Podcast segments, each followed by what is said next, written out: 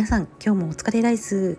ハロプロ聞いてレッツゴーは40代ハロプロオタクの私マツコがより多くの方にハロプロを知っていただき毎日をもっと楽しくポジティブに過ごしていただきたいという思いから始まったチャンネルです。ワーキングマザーのそしてマーケティング部員の視点から子育てに効くヒントやマーケティング的な分析を交えてハロプロについてあれこれ語っていきます。本日の明日に生きるハロプロの言葉は夢で見てた自分じゃなくてもまっとうに暮らしていく今時です。これはアンジュルムの46億年ラブという曲の落ちサビのところですね。の一節です。このねアンジュルムの46億年ラブちょっと今後ですね私の好きな歴代好きな曲ベスト5とかやった時にベスト5に入るかな？まあベスト10には絶対入りますねこの曲。すっごく好きな曲です。是非ね皆さん聴いていただきたいんですけどあの夢にね見てた自分じゃなくてもまっとうに暮らしていくって。なんか私もねもう社会人20年目ぐらいになってもうね、まあ、人生も言ってみたらもう40年過ぎてますから半分ぐらい過ぎてるわけですよね。だからこれからできることできないことみたいなことも考えていくしちょうどね自分の親とかえーと、夫の親とかもちょっと高齢になってきてなんかあと10年後に、うん、親たち生きてないのかなとか思うとちょっとね悲しいんですけどちょっと人生残り何できるかなっていうことを真剣に考えることが増えてきたんですね。だから今まあ確かに子供の時とか学生の頃に夢に見てた状態じゃないかもしれないですけどでもまあそれその想像を超えてるところもあると思うんですけどね。そうじゃなくてもまっとうに暮らしていく。すごく深いですよね。このですね46億年前ラブということ曲自体がなんか結局なんか愛が大事だと。で作ろうまばゆい愛の時代。この夢に見てたのところの一節の前のフレーズも作ろうまばゆい愛の時代。それしかないよ実際問題っていう風に入ってるんですね。でその後がもうもう一丁乗ってこう。結局はラブでしょう。地球回る宇宙もダンスダンス。本当にねなんかけ、うん、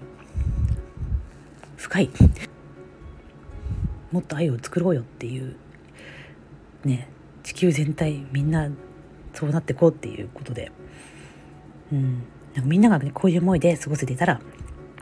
もっと世の中良くなるんじゃないかなっていうことも思いますし自分はそういった愛の時代の方愛の時代を作る側にいたいなっていうふうに思いますね。というわけで本日の「明日に生きるハロプロ」の言葉は「夢に見てた自分じゃなくてもまっとうに暮らしていく今時」でした。て本日のワーキングマザー的ハロプロ日記、えー、今回また引き続きですねワーキングマザーがハロプロをすメリットその3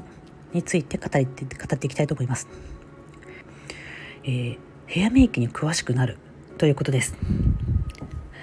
まああのもともとねあのメイクとか好きで自分で研究できたり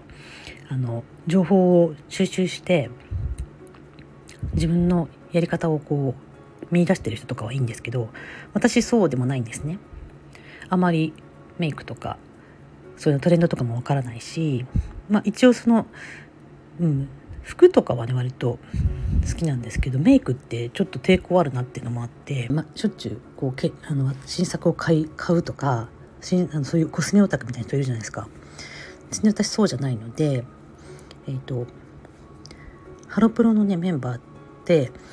あのブログとか、えー、YouTube とかでもヘアメイク自分が使ってるヘアメイクの道具とかを教えてくれる場面が多いんですよ。であの「S かわいい」っていうメイクの雑誌とタイアップすることが多いので推しのグループの GO とかを見るとですね自然とメンバーが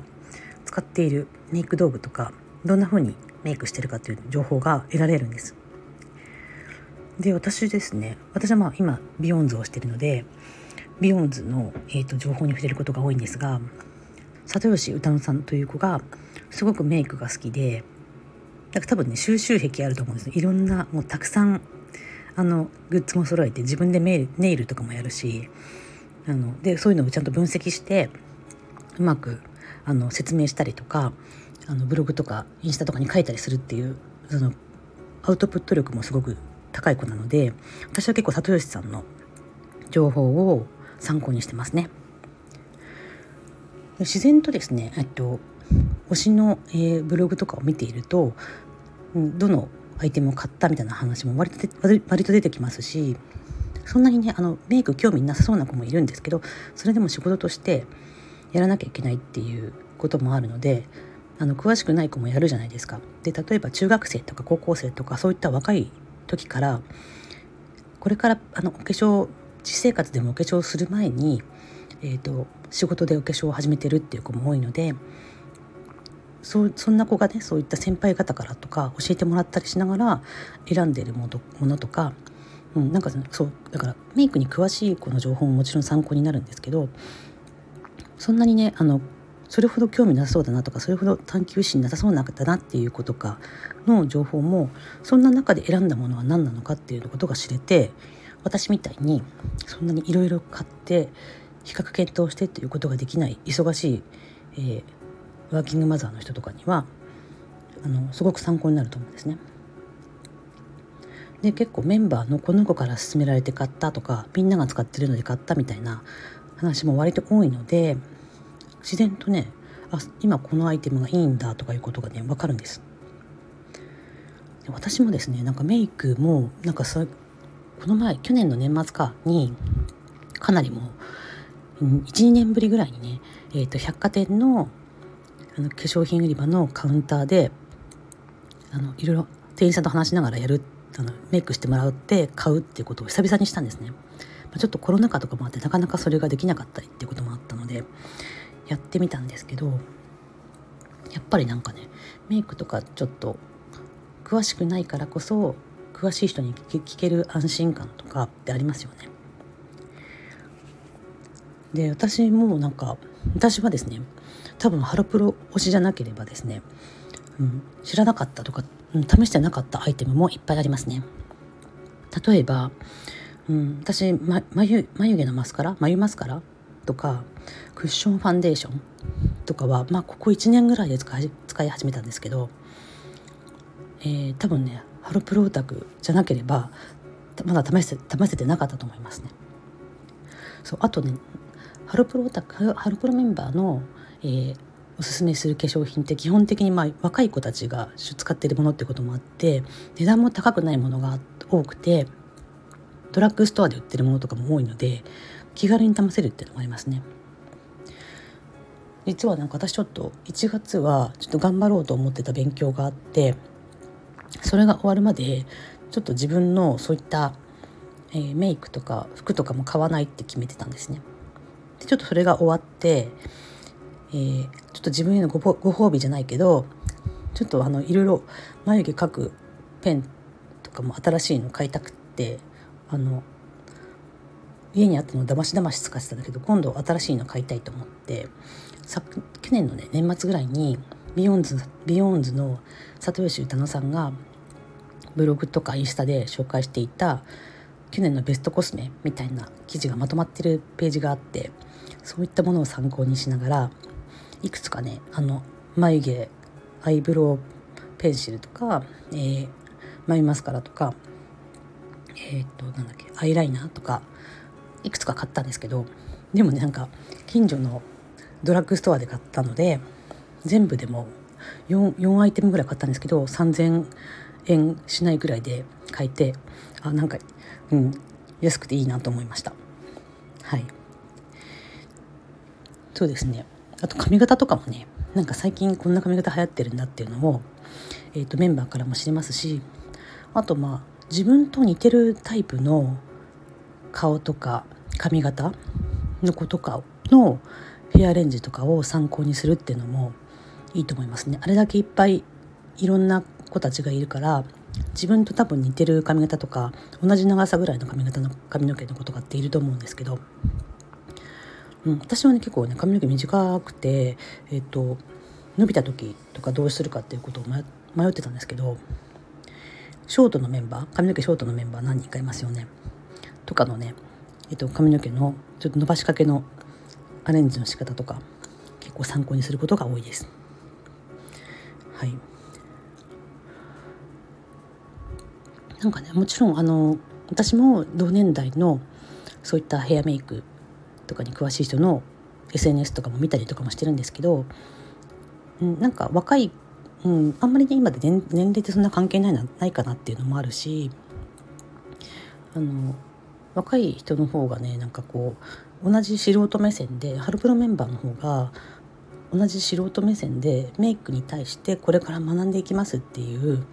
あのそんなメイクにめちゃくちゃ詳しい人っていう、えー、わけじゃなくてこれからもメイクについていろいろ学んでいきたいっていう素人ながらいろいろ研究した結果というところを、えー、紹介してもらえるのですごく参考になります。はい、最近のねトレンドとかもすごく知れますしね、うん、なんかちょっと、えー、いつも自分やっぱり自分のこれがこれでこういうメイクだったらもう間違いないみたいなのって凝り固まっちゃうと思うんですけど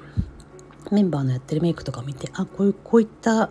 色使いも試してみようかなとかそういったトレンドとかも知れますし割と気軽に取り入れることもできるかなと思ってます。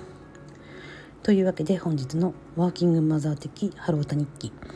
ワーキングマザーがハロータを押すメリットその3はヘアメイクに詳しくなれるということでした。いかがでしたでしょうか、